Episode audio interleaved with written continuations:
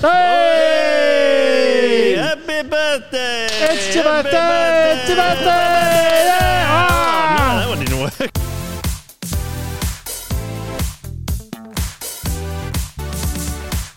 Hello, everyone. Welcome to Soul Revival Digital on a Sunday. I'm very pleased to have you with us, and I'm very excited to have two of the big guns with us. It's got we've got we've got Tim Billhartz, our children's pastor. How are you G'day, going, Joel. Tim? And Stu, how are you? Yeah, g'day, Joel. It's good to have you along. Now, guys, uh, I don't think we really planned what we are going to talk about, but let's let's hear it. What are you What are you excited about this week? Uh, it's my birthday today. Oh, Yeah. Happy birthday! Happy birthday, Tim. Yeah. We need a party bobber. Uh, yeah, a little bit later, I'm going to celebrate with Lionel. Oh, that's cool. You've Yes. got the party ready. yeah, That's we've got, cool. we've got it all organised. All right. Uh, can you reveal how old you are, or you don't want to Uh, do that? no, I can reveal that. I'm going to be 39 today. Really? Yeah. Very nice. Thirty-nine is a good age. Yeah. I've heard. You've heard from all your experience of being Yeah, 39. right. Karen, my wife, keeps making fun of me. Like this year, I turned thirty-five, so she's like, "You move up into another demographic bracket." You know, when you answer questions Ah, on things, yes. she's like, "You're moving up." I'm like, Yeah. "Yeah, thanks. You're a few months behind, but anyway." Stu, anything that you're excited Oh, about few- this week? A few brackets ahead of you, Joel. Yeah, But, y- um, yep. Yeah, still loving life. Uh, I'm excited about the Paralympics. Yes. Uh, it's it's a very bleak week, really, in the news with all the troubles in Afghanistan and uh, with the COVID numbers, and it's quite concerning. So that is a little bit of a brightness, Mm. that greyness. Yeah, that's cool. Um, uh, Tim, you've listened to any interesting podcasts lately? We've been talking about that on and off since you've been on, on the panel. Uh, yeah, I get uh, a few podcasts to listen to. Actually, one that I've been um, kind of an obscure one, but I've been trying to get in, dig into my German heritage a little bit, uh, and so to try and stay connected with kind of what's going on at the moment in Germany, I found a short ten minute English news um, podcast, which is uh, about the Berlin. It's called the Berlin Briefing. Um, it's just ten minutes in English of what's going on in Berlin, and so completely irrelevant to my everyday life. But as I try and dig in a little bit more in my German heritage and find out about what's just going on in modern Berlin, modern Germany, it's kind of interesting. So How far back do you go on your German heritage? Like, when did the, the German contingent come here? Uh, so, well, I'm actually first born Australian. So, my dad was Really? born in Germany. Um, and so he migrated here with his family. Um, so, yeah, so my brothers and sisters, we're first generation on his side. That's yeah. cool. Stu, do you want to give us an insight on your family tree? I think it's English, isn't it? Yes, uh, my dad's English and my mum's Australian. Yeah. That's pretty cool. She's got Scottish heritage too, but She does have Scottish heritage. She's been digging in like Tim has. It must be a COVID thing to people getting Mm, into things a bit more. But my mum's been looking into the family history. So if any of you know Bev Crawshaw and you're interested in the in a yarn, she's got some a pretty fascinating story she's been un- uncovering actually. Yeah. Oh, really? Sweet. Oh, We'll have to hit. Um. Oh, I've got a, I've got a catch. Hang on. Well, we'll have to get in touch with Bev to find out what's going on there. Uh, thank you for your family history, guys. We appreciate it. We're going to talk about history this week uh, in in relation to Hebrews and the Old Testament, so that's pretty cool. But right now, we're going to uh, have the prayer.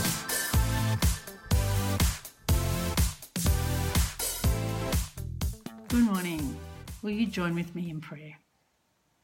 Father God, how great thou art, maker of heaven and earth. How majestic is your name. I will praise you, O Lord, with all my heart. I will tell of your wonders. I will be glad and rejoice in you. Lord God, we ask you to protect the world from COVID 19. We ask humbly that you bring an end to this virus. We know you alone are sovereign and trust in your ways in your time.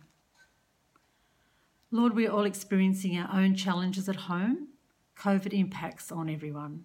We are scattered like seeds. We pray for opportunities to show your love to others just where we are in our homes. We are separated physically, but we are, we are as one together in you, as your people, Lord. What a blessing. What comfort. What joy to know you are caring for us and protecting us. What grace and what love, Lord. We praise you for answered prayer for the safe arrival of Maeve Still. Please bless her parents, Jake and Trista, to deal with the new demands a newborn brings. We ask you, Lord, to protect the people in Afghanistan, for safe passage for Australians and Afghans who worked with us there. Protect the women and the girls as the Taliban take control. And please protect and grow the band of Christians so you can shine a light in this blighted country. Please be with those of us who are ill, battling physical and mental health issues. Give them the comfort of your love and the peace only you can give. Help us to reach out to them in some caring way. We pray for our pastors and their families. Give them protection and provision as they minister to our church so faithfully. We pray for the preaching of your word today. May it reveal more of you and your Son Jesus. May we grow spiritually from the message as revealed by your Holy Spirit. Thank you for your loving sacrifice of your Son Jesus, for the freedom from our sin that he has taken upon himself, for his resurrection and the promise of ours to come. We are so thankful, Father God, that we can lay all of this at the foot of the cross and have assurance that you will answer our prayer. We ask for all of this in Jesus' holy name. Amen.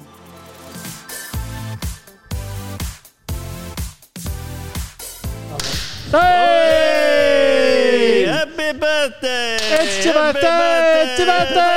Yeah! Oh, Ah! no, that one didn't work. Uh, Welcome My back, eye! everyone. You got me in the eye! We're here holding a Hey! celebration uh, for two very special people that we know. It's um, we're waiting for. I'm waiting for the. There it is. it is Lionel's birthday and also Tim's birthday. So, Yay! Happy Happy birthday! birthday! Lionel, what presents did you get?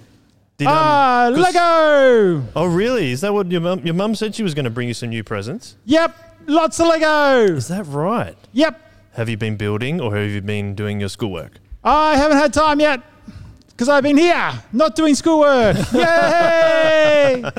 You've been cleaning this weekend? yep, Okay, that's good. Hey, um, speaking of cleaning, had to Lionel, get ready for the party. Lionel, I got you a present.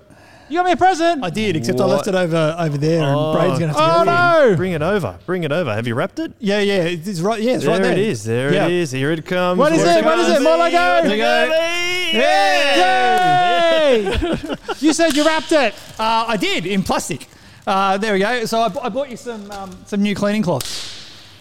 Just what I needed. that's Fight crime on the weekend. Hey, beautiful. Um, yeah, I just thought it would um, be a whole lot of fun for you to, to do some cleaning. Yeah. we're, we're certainly having a whole lot of fun. Joe, Yes. you didn't get me anything. That's not true. You don't know. What? Well, there might be a delivery waiting at home for you, Lionel. At home, yay! If I knew your address. Well, we won't give his address out over the internet. Um, No. No, we won't dox you. No, no, that's the word. this That's the word, isn't it? Facebook, YouTube thingy. Yeah, Yeah, that's right. You, You won't can- get too many uh, presents, and that would be disastrous. That's not bad. I mean, yes. Now, did you get rid of the old and so you could bring in the new presents? yes. Did you? Yeah, some stuff. Right. Maybe I hit it.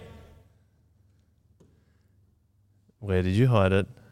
Not saying. Otherwise, it's not hiding that. Oh, your mum won't be happy. Uh, we I don't, put it with the veggies in the backyard. Put in the compost. yes. Uh, Tim, did you get any presents? uh, I did. Yes. What did you get? I, I I got some books. Books Um, on yeah. Lego. Sorry. Books on Lego or on cleaning. Uh, yeah, uh, neither of those, uh, as, as far as I know. But I haven't read them all yet, so I've only just opened them. I bet you it's got something about Lego or cleaning. It might do. It might do. Yeah. Yep. They're the best books. They're the best books. Yeah, I understand that. Hey, um, speaking of books and the best book, do you know what the best book is, Lionel? Yes. What's the best book? Cleaning. Almost. No, that's true. Books Uh, about cleaning. books Being about clean. Oh, ooh, yeah, you're getting closer. Bath getting books. No, go back to being clean. Um, Bible. Ah. yes. Got there. The Bible, that's right. The Bible is the best book. The best I'm book loving to the fireworks. is the Bible. The fireworks have been great. Not distracting at all. Um, and so, Yeah. Or smoky. well, that didn't go anywhere. How come I haven't got one?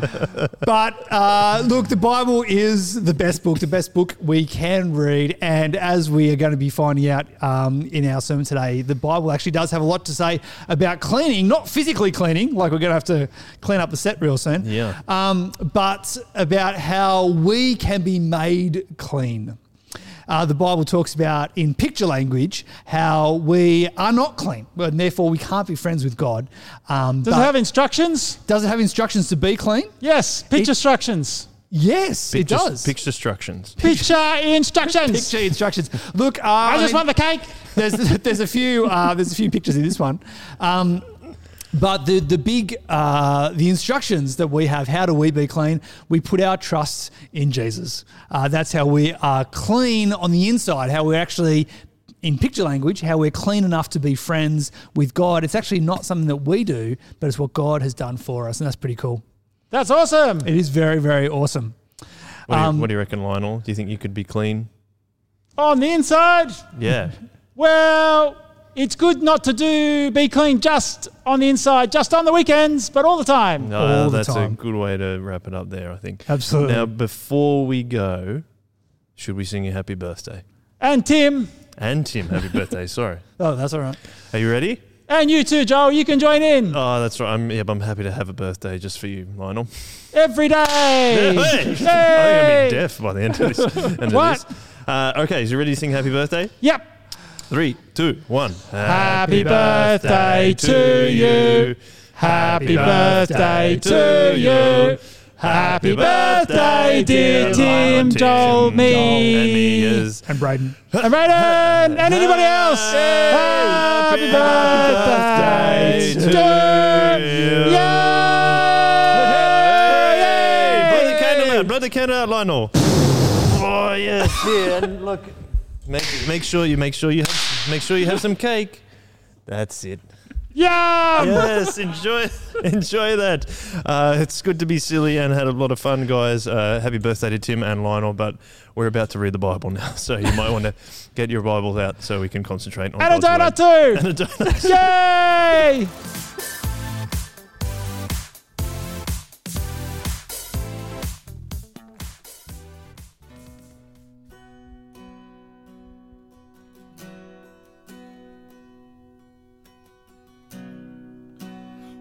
Worthy of every song we could ever sing, and worthy of all the praise we could ever bring. So worthy of every breath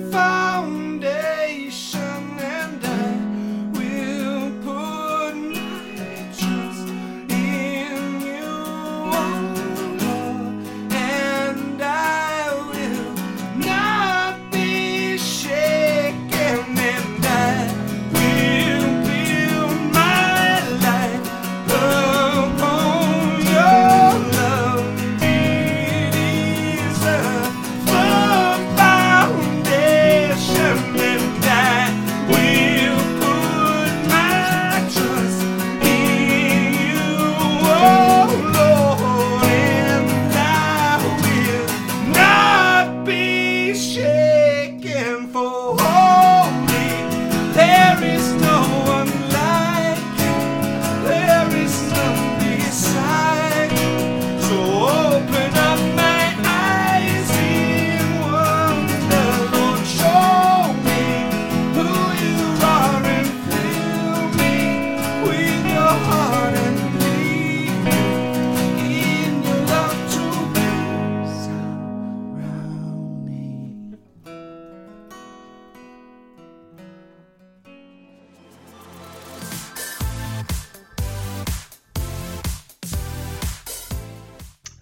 everyone. Uh, we're about to do the most important thing we do here at Soul Revival, and that is read the Bible. Uh, my name is Peter Anderson. For those of you who don't know me, uh, I attend, well, when there's no COVID, I attend the uh, Soul Revival Cronulla gathering. Um, and today we'll be reading from Hebrews chapter 10, verses 1 to 18, and I'm reading uh, the NIV translation, if that's of any interest to you. So that's Hebrews 10, verses 1 to 18. The law is only a shadow of the good things that are coming, not the realities themselves. For this reason, it can never, by the same sacrifices repeated endlessly year after year, make perfect those who draw near to worship. Otherwise, would they not have stopped being offered? For the worshippers would have been cleansed once for all and would no longer have felt guilty for their sins.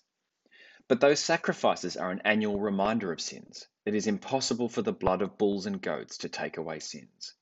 Therefore, when Christ came into the world, he said, Sacrifice and offering you did not desire, but a body you prepared for me. With burnt offerings and sin offerings you were not pleased. Then I said, Here I am. It is written about me in the scroll. I have come to do your will, my God. First he said, Sacrifices and offerings, burnt offerings and sin offerings you did not desire, nor were you pleased with them, though they were offered in accordance with the law. Then he said, Here I am, I have come to do your will. He sets aside the first to establish the second. And by that will we have been made holy through the sacrifice of the body of Jesus Christ, once for all. Day after day, every priest stands and performs his religious duties. Again and again, he offers the same sacrifices, which can never take away sins. But when this priest had offered for all time one sacrifice for sins, he sat down at the right hand of God, and since that time he waits for his enemies to be made his footstool. For by one sacrifice he has made perfect forever those who are being made holy. The Holy Spirit also testifies to us about this. First, he says, This is the covenant I will make with them after that time, says the Lord. I will put my laws in their hearts, and I will write them on their minds. Then he adds, Their sins and lawless acts I will remember no more. And where these have been forgiven, sacrifice for sin is no longer necessary.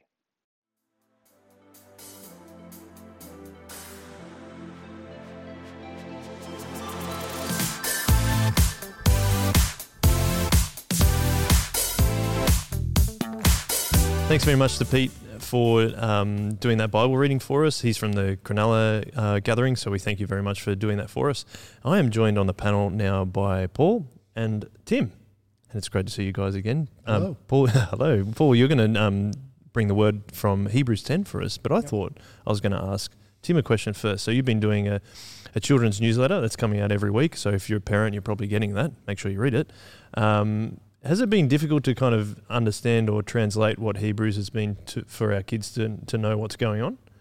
Yeah, so I've been writing the kids' uh, newsletter every week, and part of what uh, the purpose of that is so that parents know what's going on with the kids. Um, and so, for during non-COVID times, uh, what are we learning about at Soul, Soul Revival Kids on Saturdays and Sundays, uh, and also what's going on with Fuse for our Year Five and Six kids. And there's other resources.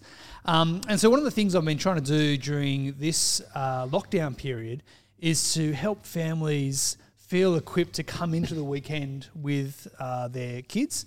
Um, with the, the topic of Hebrews, now, I don't know about you guys as uh, adults or as kids who are listening on, Hebrews is a tough book. Um, and there's lots in there that assumes you have a really good knowledge of the Old Testament. A lot of spiritual meat. Yeah, there's a lot of spiritual meat going on in uh, in Hebrews, and so what I've been trying to do uh, each week is to provide just a little bit of, kind of, I guess, how I would kind of explain this particular week's passage to kids, um, and so this is what it's about. Here's where we're headed, um, and here is a passage or something you could read or watch with your kids to kind of get in the right frame of mind. Um, and so this week uh, we've been talking about sacrifice um, and how Jesus is the, the better sacrifice, the best sacrifice. Um, and so I just kind of did a little explanation of how sacrifice is a way of um, saying sorry to God, uh, and it's a way of saying thank you. And it's also the way that God provided so that people could be forgiven rather than Him take His wrath out on them. They had a substitute in the animal. Um, and how Jesus is the better sacrifice. Um, and then what I've done is this week pointed back to Noah, um, which uh, might seem a little obscure, but what I was thinking about with Noah was well, there was an example where God uh, did pour out his wrath. Um, sadly, many people did die uh, in the flood, and yet God provides a way out. And after they come out of the ark again, Noah and his family, um, they do offer a sacrifice, a way of saying thank you to God, and a way of offering up to God and um, giving the animal is a way of um, saying, yeah, well, this is the, the substitute. Um, it can die instead of us. Um, and then pointing that to Jesus. And so I just thought that was, um, uh, yeah, just trying to do that each week with families. Um, and so, yeah, so if you're a, a family or a parent, or you just want to receive the newsletter to know what's going on with kids, um, there's a form on Pulse that you, you can sign up for the kids' newsletter and become on that reading list. Um, and if you're not quite sure how to navigate that, feel free to just reach out to me um, by phone or email. Yeah, absolutely. Well, thanks for giving us that information. It's pretty. It's it's great that we. That's something we discussed on the Shock Absorber podcast recently. Was the children are the church of today, not just Mm. tomorrow, and that's uh, in a way that's what we're trying to do. So I really appreciate your efforts in that. Oh, that's all right. And I'm really excited that there are whole families, including kids, who are sitting and watching each week. And um, again, even though Hebrews is pretty tough, um, we have you know trying to do a job, good job of Mm. helping kids and families understand what's going on. Mm, Well, the sacrificial system is sometimes a little bit hard to describe, I would say, and- and especially for myself, even reading Hebrews now, it's been uh, a learning a learning journey for me to try and understand it, because that's the that's a main point that what you one of the main points you're going to talk about is that however many sacrifices the Israelites were making, Paul, that it was Jesus is the ultimate and perfect sacrifice, and and he was the only one that could really, the only one that could atone for for sins. Yep, that's right. Yeah, That's right. I'm excited to hear what you've got to say, you've got to say for us today. So please take it away for us, and um, we'll have uh, very ready ears for you. No, thank you. yeah, um, it's um, interesting to hear Tim's Tim's points because it, it's it's not an easy walk um, going through this part of the scripture um, because it's it's dealing with some big issues and a lot of history and probably one of the biggest issues that we're, we're dealing with here is how do we approach uh, a holy God um, and we're de- we desperately need to be in relationship with with God uh, but we're we have a problem in that we, we, are, we are unable to come before Him. And so that's why we um, start to unpack uh, so much of that Old Testament religion that we've been looking at over the last couple of weeks. Um, because how you present to others really does matter, and particularly as we present ourselves to God. To illustrate that, I've, I've got a little story here of a friend of mine. Um, I think I'm sure I've shared it before uh, with church, uh, but it's a funny story and uh, it illustrates the, the, the issue. Uh, I had a friend who, uh, once he got to university, he was meeting a lot more people and got invited to his first uh, formal party, formal dinner party. And uh, he was from a fairly humble background. He hadn't really been to that many really fancy do's, And um, he was uh, a little bit unsure uh, when he got his invitation. And he saw there on the dress requirements that it was black tie. And when he saw that, he thought, oh, great. Um, I've only got one tie and it's black. so away he went to the party, dressed up probably in a nice pair of jeans and collared shirt and his black tie on, um, only to then arrive at the party to see everybody there resplendent in ball gowns and tuxedos. And he just wanted the ground to open up and then to be swallowed by the earth uh, and not be stuck in that party for the whole night. Um, the moral of the story is how you present to others really does matter. Um, it depends, I guess, a lot with who we're going to meet. So, at different various levels, um, if it's with family or close friends, we don't need to brush up all that much. We can just remain casual. Uh, we need to step it up a little bit more, though, as we go to school or to work and you have to stand before a teacher or a boss. And then again, if you're going to go to a really special event, like a big formal dinner, um, then you might go even further and dress in formal dress or tuxedo, something like that. Different people, different places, the expectations are different and they demand different behaviours. I guess probably one of the most formal occasions we can think of would be to go and meet the Queen. Um, so, in case you get a chance to do that, I did a little bit of research, and here are some absolute important rules that you need to follow when you go to meet the Queen. First one's this um, you don't touch Her Majesty. Um, you only shake her hand if she offers it first. On presentation to the Queen, um, the correct address is Your Majesty, and then subsequently you can talk to her as ma'am. Um, you always take the Queen's lead. So that is, you don't talk unless you're spoken to, you certainly don't sit down unless she sits down, and you don't start eating until she starts eating. Um, when you talk to the Queen, you can only talk about small talk. There's um, no personal questions allowed. And lastly, uh, but certainly not least, you cannot turn your back upon the Queen. Um, now we can look at these sorts of things, and I must admit, as I was looking at them this week, I was having a bit of a chuckle about how silly it all seemed, because the Queen today is just a little old lady who really has no power over us at all. But there would have been a time when standing before royalty was a deadly serious matter, because in the past, uh, the King and the Queen did have your life in their hands, and so you wanted to make sure that you approached them correctly and with absolute respect to make sure that you didn't cause offence. And so we come to our issue how do we come before the God of the universe? What sort of etiquette does that require? Does it require your best set of clothes, a carefully rehearsed curtsy or bow? Well, we did read about one such meeting in our previous sermon series when we looked at Isaiah. Isaiah found himself in the throne room of God, and this is what he said in chapter 6, verse 5. Woe to me, I cried. I am ruined, for I am a man of unclean lips, and I live among a people of unclean lips. And my eyes have seen the King, the Lord Almighty. You see, when we stand before God, it doesn't really matter what clothes you've got on or what etiquette you've rehearsed, because the problem with us is that we have an internal problem we are internally impure. And a holy and pure God cannot coexist with sin. And this is the issue standing behind our passage today. We desperately need to be in relationship with God, but we are not in a state to be able to remain in His presence. And if we're honest with God, we'll know that we can't even live up to our own standards of holiness, let alone God's standard. We are weighed down under the burden of guilt and the shame of our sin. And yet, in his boundless goodness and mercy, God has done something so that we can confidently draw near to him. But before we do that, why don't we open in prayer and ask him to help us to understand his word? Let's pray. Uh, dear Heavenly Father, we do admit that we need your help. We know we are not worthy to come before you.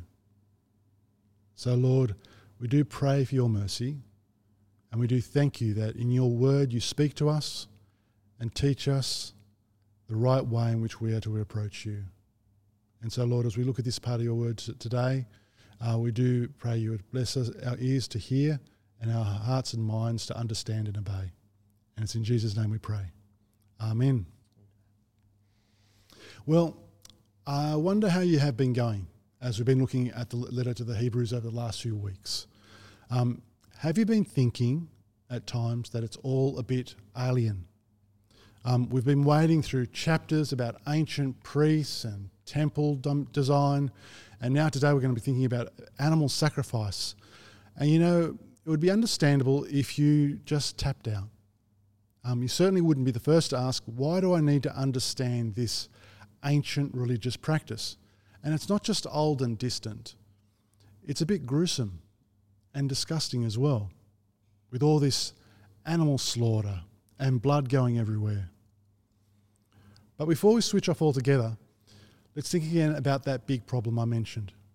How can a pure and holy God be in relationship with a sinful people? Well, again, it's in kindness and mercy that God has done something that people can draw near to Him. And that was to establish the temple, the priesthood, and the sacrificial system. It was a religious practice that would illustrate how God would deal with sin and make us holy. Now, I think many of us these days are confronted by sacrifice in the Bible because we haven't really fully understood or appreciated the seriousness of sin. And it isn't surprising, isn't it, when we see that sin these days isn't seen as much of a problem uh, a common understanding of sin these days is just being a little bit naughty. You know, uh, sin is a way of talking about some kind of pleasurable indulgence. I remember there was a time when there was a range of ice cream flavors that were just, that were uh, marketed as the seven deadly sins, seven deadly flavors, like seven deadly sins. And so, if you can use sin to sell ice cream, then it mustn't be all that important. Nothing much to worry about. But that's not the way the Bible defines sin. Sin is not a little bit of naughtiness or an indulgence. Sin is rebellion, and rebellion against the God who made us and who gives us life. And so it stands to reason if you're going to rebel against the one who gives life, well, there's only one way forward, and that's the pathway to death. And so, yes, the sacrificial system is confronting and gruesome because it demonstrated the seriousness of sin. But was this elaborate religious practice uh, of the priest and the sacrifice really going to deal with sin? So we come to our first verse, chapter 10, verse 1. Have a look at this on screen. The law is only a shadow of good things that are coming, not the realities themselves. For this reason, it can never, by same sacrifices repeated endlessly year after year, make perfect those who draw near to worship. You see, even though the entire elaborate religious practice was put into place by God and outlined in His law, look at what it says there. The law is only a shadow of the good things that are coming, not the realities themselves. The religious practices outlined in the Old Testament are a shadow and not the reality. Ultimately, this system didn't deal with the big problem that we started with. We asked, how can sinners draw near to God? And here we read that the Testament sacrifices can never make perfect those who draw near to worship. Sacrificial system is not complete because they needed to repeat it endlessly. Reading on from verse 2. Otherwise, would they, that is, the sacrifices, not have stopped being offered? For the worshippers would have been cleansed once for all, and would no longer have felt guilty for their sins. But those sacrifices are an annual reminder of sins. It is impossible for the blood of bulls and goats to take away sins. Rather than dealing with sin, it was actually an annual reminder of sin. And then there was the issue of like for like payment. I mean, how could the blood of an animal pay for the sin of a person? It couldn't. And so we now we move from the shadow to the reality. A contrast between animal sacrifice and, and Christ's voluntary sacrifice of himself. And as we've been seeing right throughout the letter of, of Hebrews, um, Jesus is better. Jesus is better in every way. So if you're following in your Bible, verses 5 to 7 are actually quoting Psalm 40. And then in verses 8 to 10, we get an explanation of that quote. So let's read from verse 8 here on the screen. First he said, Sacrifices and offerings, burnt offerings and sin offerings you did not desire, nor were you pleased with them. Though they were offered in accordance with the law, then he said, Here I am, I have come to do your will. He sets aside the first to establish the second, and by that will we have been made holy through the sacrifice of the body of Jesus once for all. The comparison here is between old and new, first and second. The old and um, covenant of animal sacrifice, um, which has now been set aside by a new covenant established by the willing sacrifice of Christ, who shares our humanity. So, and what is more, Jesus was perfectly obedient to God, whereas the Old Testament sacrificial system was regularly corrupted by hypocrisy and insincerity in the death of Jesus, we see willing obedience and sacrifice come together. And notice what the sacrifice has achieved. We have been made holy. A complete change of state, which means we're forgiven, cleansed, and we have access to God. Now, another reason why the sacrifice of Jesus is better is because it's complete. Throughout this section, the once for all nature of Christ's sacrifice will be repeated time and time again. And so, as we just read in verse 10, we have been made holy through the sacrifice of the body of Jesus Christ once for all. And we read again in verse 11 Day after day, every priest stands and performs his religious duties again and again. He offers the same sacrifices, which can never take away sins. But when this priest had offered for all time one sacrifice for sins, he sat down at the right hand of God. And also in verse 14, it says there, For by one sacrifice he is made perfect forever those who are being made holy. And so here, where there is such complete forgiveness, there's simply no need for any more sacrifice.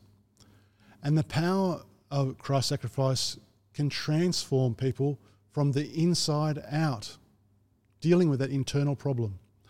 And so we see the fulfillment of um, the Old Testament promise in Jeremiah, verse 31, uh, chapter 31, verse 33, quoted in verse 15 here on screen. The Holy Spirit also testifies to us about this. First, he says, This is the covenant I will make with them. After that time, says the Lord, I will put my laws in their hearts and I will write them on their minds. Then he adds, Their sins and lawless acts I will remember no more. And where these have been forgiven, sacrifice is no longer necessary. The scripture here does not allow for any repetition or continuation of Christ's sacrifice.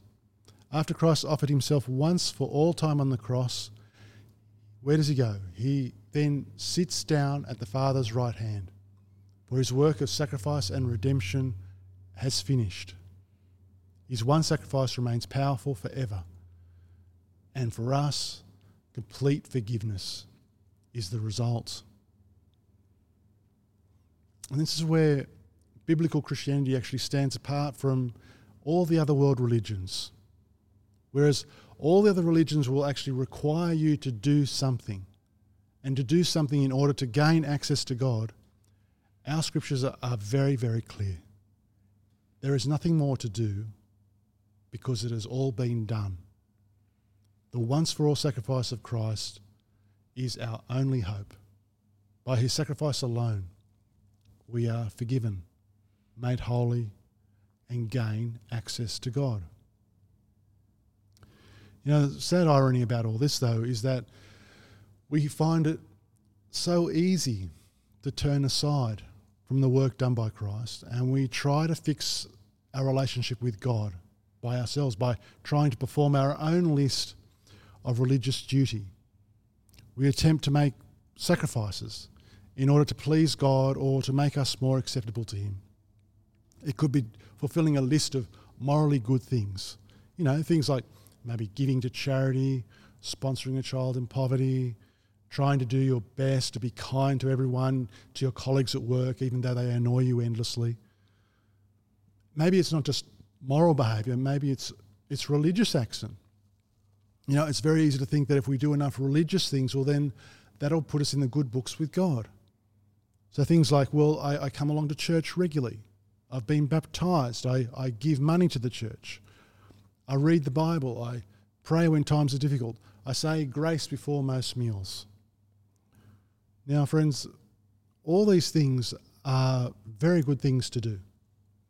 And they're all very, very helpful. And even expected behaviors for a Christian. But here's the big distinction all these things, all these good things, are done in response to God's mercy. They do not attract God's mercy. Okay? All these things are done in response to God's mercy. They are not the way we attract God's mercy. Friends, it's a terrible, terrible burden to live under some kind of self made worldly religious duty. To never be quite sure if you've done enough to please God. And what's worse, um, the more you find yourself being devoted to doing the right thing, the more sensitive you've become to just how fail, how bad we are at doing that sort of thing, how much we fail to do the things we ought to do, um, to do the things we ought not to do. We know how hard it is to be good, let alone perfect. But then on the other hand, It is a wonderful assurance to know that Christ has done it all on the cross. It says it there in verse 14, here on the screen.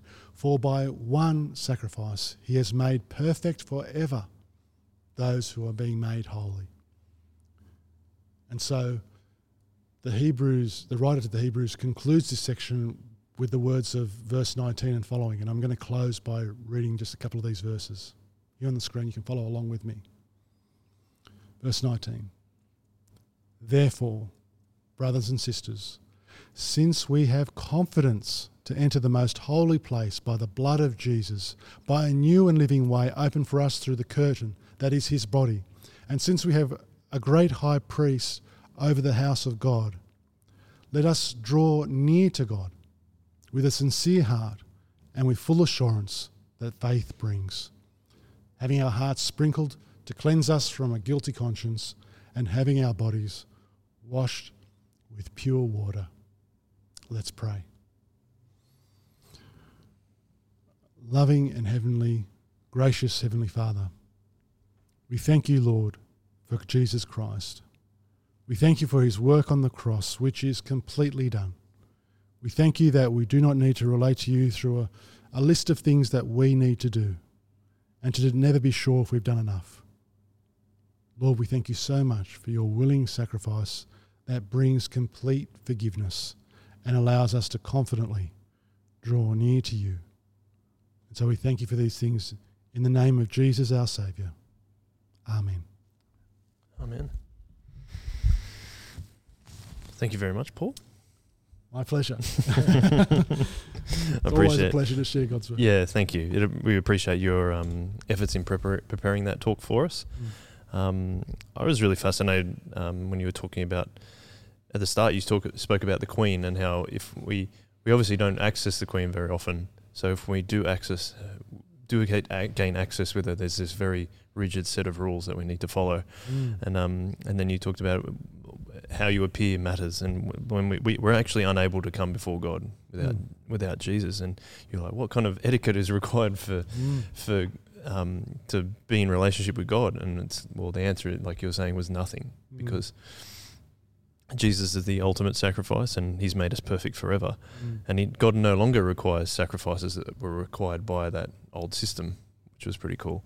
But um, following that, I was really struck when you said all the, when we we are tempted to make still make our own religious sacrifices, and this is what I thought we could talk about is you made that point of all those um, things are done done in response to God's mercy and not how we attract God's mercy. And I'd love for you guys to kind of talk about that a little bit more. Like, why are we why are we tempted to make religious sacrifices still? Mm.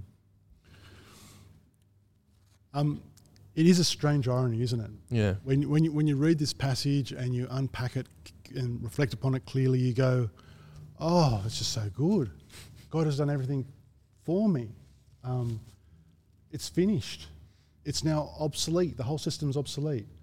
And yet, all through history, I mean, let's not even go to the other religions, non-Christian religions. Let's even think of the Christian religion.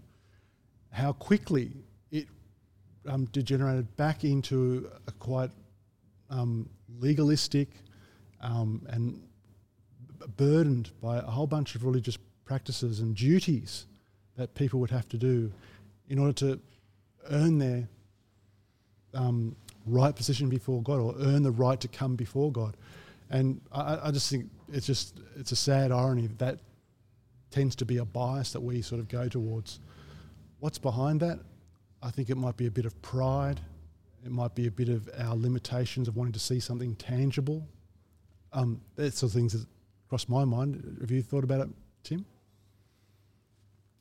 Yeah, I was thinking, I was trying to ref- expand your metaphor a little bit about the Queen um, and thinking about maybe it's, it's because we misunderstand what the sacrifice of Jesus has done in adopting us into his family. And I was just thinking about, um, you know, the Queen's family. Um, I- I'm sure that, you know, her kids and her grandkids and now her great grandkids uh, don't have those rules. You know, that that they don't have to not turn their back or not start eating and only spoke when spoken to and Um, you know, don't give her a hug or a handshake until she Mm. offers first. Like when you're family, those kind of rules don't apply Mm. Mm. anymore. Um, so you know, her kids and the grandkids, I imagine, can just kind of rock up and say, "Hey, mum, hey, nana." Uh, whatever they call her. I'm sure she's got really good friends who can just walk in and say, "Hey, Lizzie, how's you?" You know, uh, because there's a familiarity now that comes from being in the Queen's family. Mm. Um, and so when we understand that the cross uh, and the sacrifice of Jesus uh, has not just forgiven our sins, as, as great as that is, it is also the means by which we're adopted into the family of God. Mm. Uh, that we now have an Abba Father, and Christ is our brother, and each other are our brothers and sisters.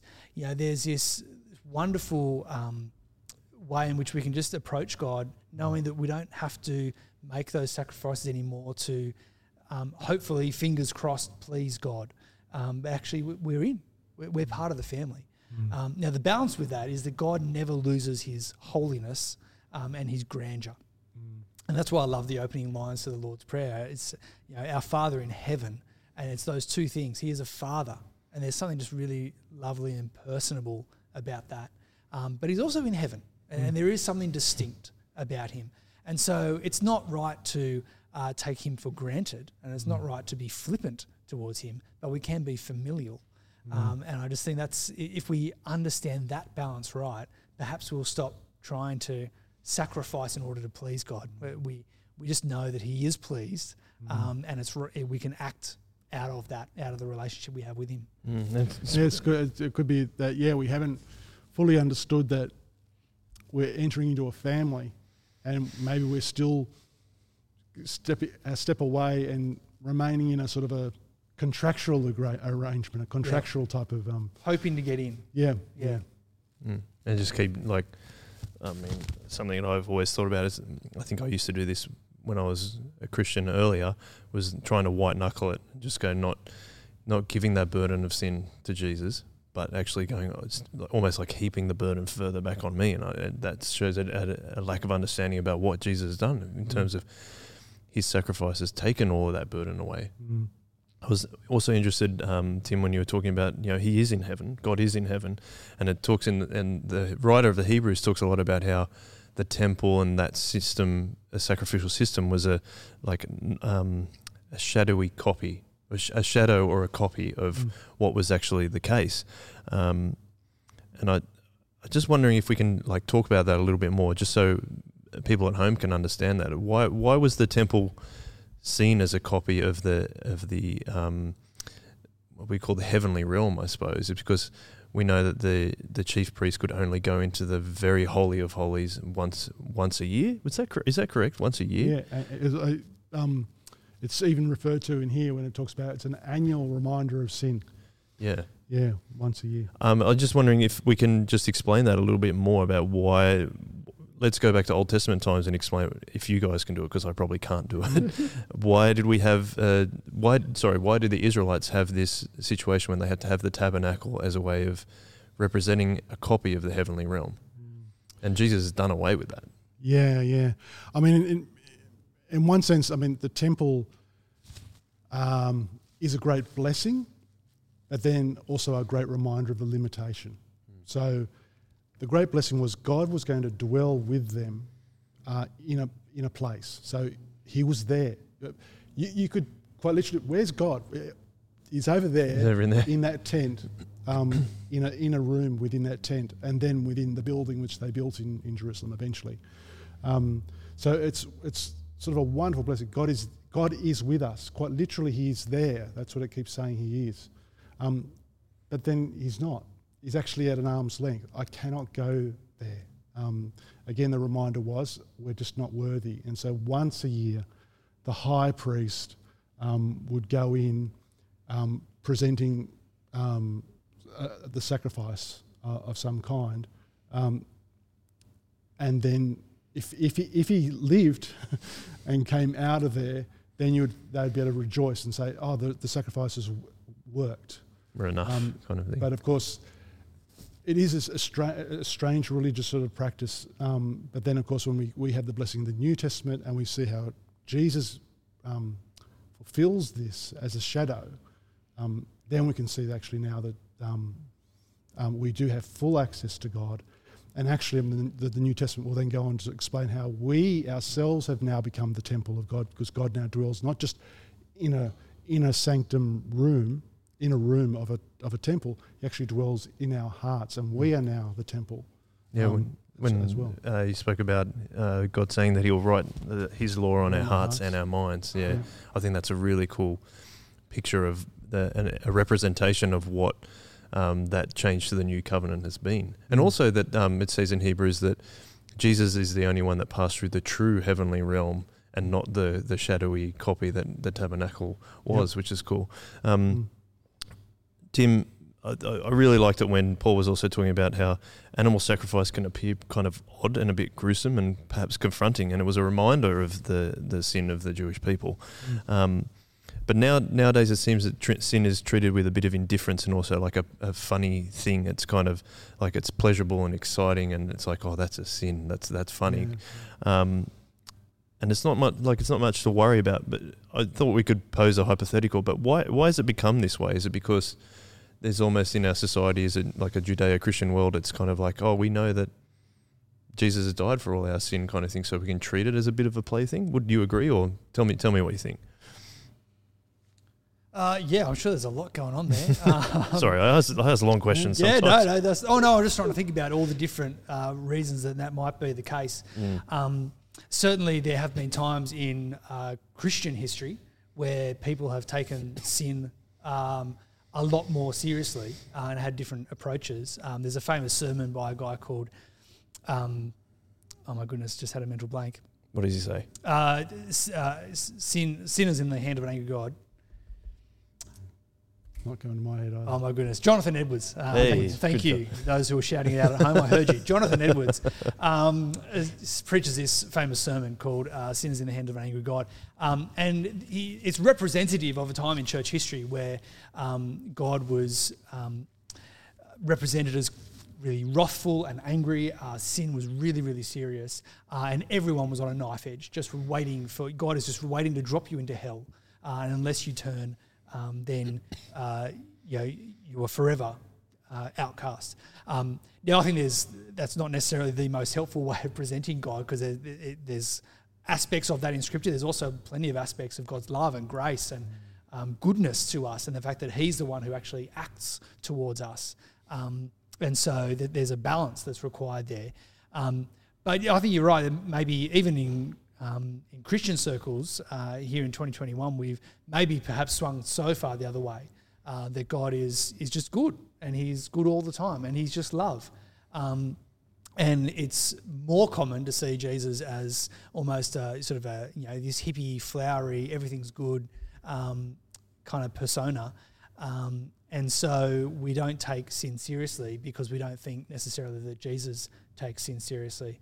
Um, and when you actually read the scriptures, when you read the Gospels and what Jesus is saying, uh, I think we get the, the right balance between those two. Jesus talks about hell more than anyone else does, but he also is saying, you know, I'm come to give my life up for those, uh, for my sheep.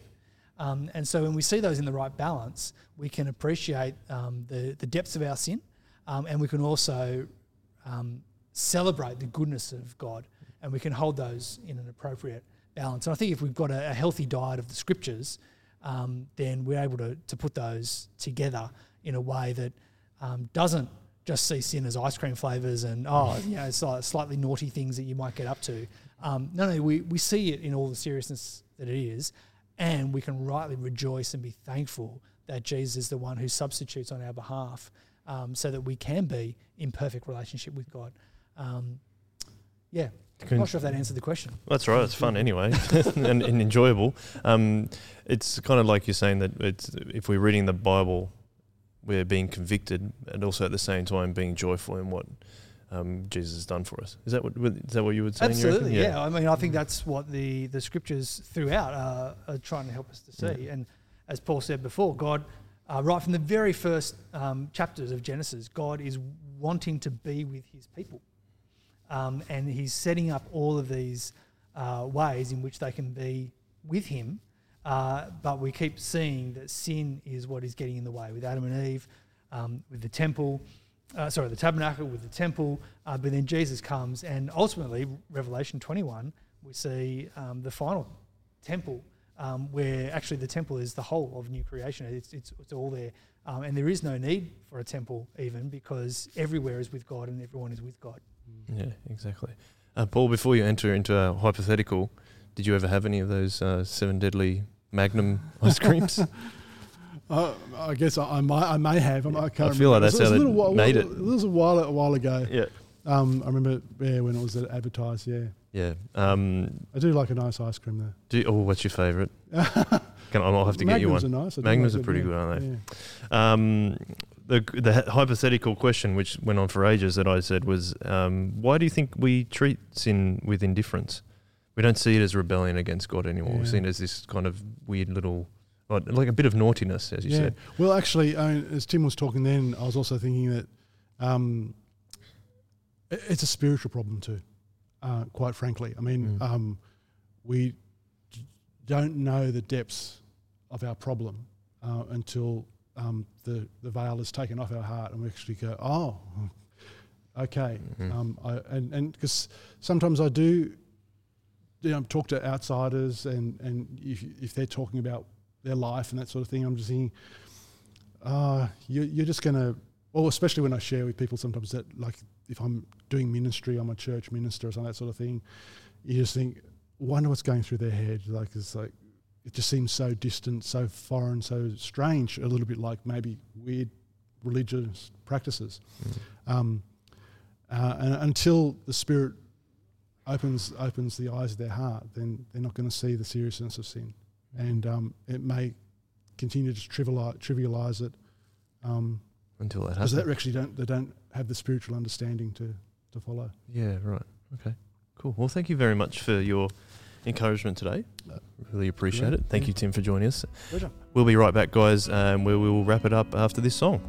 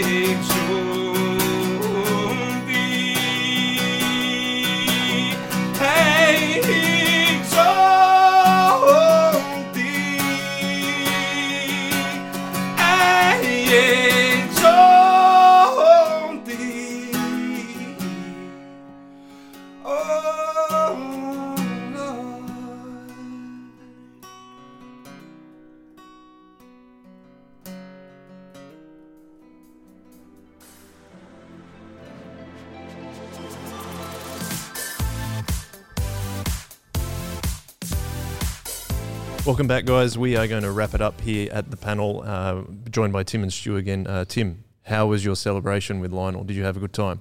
Oh, we had a great time. Yeah, it's always good uh, just hanging out with Lionel generally, but sharing a birthday is really fun. Lionel well. is a great time. he is a great time. Like, I think uh, if you, you could maybe not describe him as a person, he's more like a, a fragrance or something. it's, just, it's just a great time. Yeah, he's, it smells like a good time. Yeah, it's like Yeah. the latest release from DKNY or something.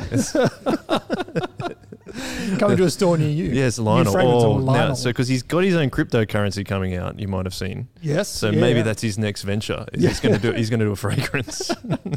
He's going full Kardashian and going to get into every possible field. Yeah, every that- possible market. yeah, exactly. He's he knows how to work the market. Yeah, he's a clever one. Happy birthday, by the way. oh, Tim. thank you. Um, historical stuff. Stu, something else you wanted to share with us about Israel, which is pretty cool. Yeah, well, as we're starting to dip into understanding our spiritual ancestors a bit more, uh, the great ones of faith, and we'll continue to do that next week. Um, I've been, we were talking about lockdown earlier, about different things people are doing in lockdown. One of the things I've been really interested in is I know a lot about uh, the people of Israel, and I know a lot about, uh, read a lot about the Bible, and I've seen a lot of maps of where things happen, but I don't know much about Israel proper, like the actual landscape. And I've Mm. been really fascinated lately getting on YouTube because there's all sorts of different videos about all these different spots in the Bible, like obvious ones like Sea of Galilee and Jerusalem and stuff. But then there's also some really interesting uh, looks at uh, how people have videoed going on a journey from Jericho to Jerusalem, where Jesus would have walked on the path, the the the days that he was talking about the Good Samaritan, where the Good Samaritan was ambushed on that path. You can actually walk down the same path and see where they think he told that story. So I've been really enjoying that because it sort of brings it alive a bit more. So yeah, I've, I've, I've really enjoyed thinking about, and I'm looking forward to continuing to think about the fact that we have, um, you know, our our heritage from our family, but spiritually, our spiritual heritage is that we've been grafted into the people of God, and that uh, our spiritual ancestors are the people of the Old Testament. So I get really excited about that. Yeah, that's cool. I mean, you're planning to go to Israel one day? I hope so. Yeah, I'd like to go too. That'd be cool. Now, something I was going to bring up with both of you guys is that we just recorded a podcast this morning, and also, well, sorry, two days ago, um, about the shock absorber. Now, do you guys want to quickly chat about what we've been talking about there, to, so we can plug it and make sure everyone's listening to that as well, if you like? Yeah, so on the Shock Absorber podcast, we've been talking about uh, the history of youth ministry um, and how does the shock absorber approach, which Soul Revival um, has, how does that fit in with all the other different models that are around? And so we've been uh, last few episodes, been going from um, the, the early 70s right through to, and we're kind of talking about the mid 90s at the moment, um, and four different views of youth ministry um, that were prevalent in that time um, in America. And we're looking at some of the Australian resonances of those. Um, and then how does uh, what Soul Revival was trying to do um, in the early through mid 90s, and how does that shape our church today? And so that's kind of where our approach has been. yeah, it's cool. Stu, you've been having fun recording those episodes? Yeah, I think it's a lot of fun. Uh, One of the things that we've been saying is that the way people approach young people in churches actually ends up setting up the whole of the church Mm. structures. So yeah, it's really interesting. If you haven't listened to the podcast, have a have a listen. Yeah, I've been really enjoying it. But um, that'll wrap us up for today, guys. I really appreciate you joining us. Make sure you check out the Shock Absorber podcast. We also have the Chip Lunch podcast, which Tim has been on. We might have to get Stu on that at some point as well. Um, there's plenty more coming your way, whether it's on your podcast app or on YouTube. But thanks very much for joining us, and we'll finish up with a one way. One way. One way.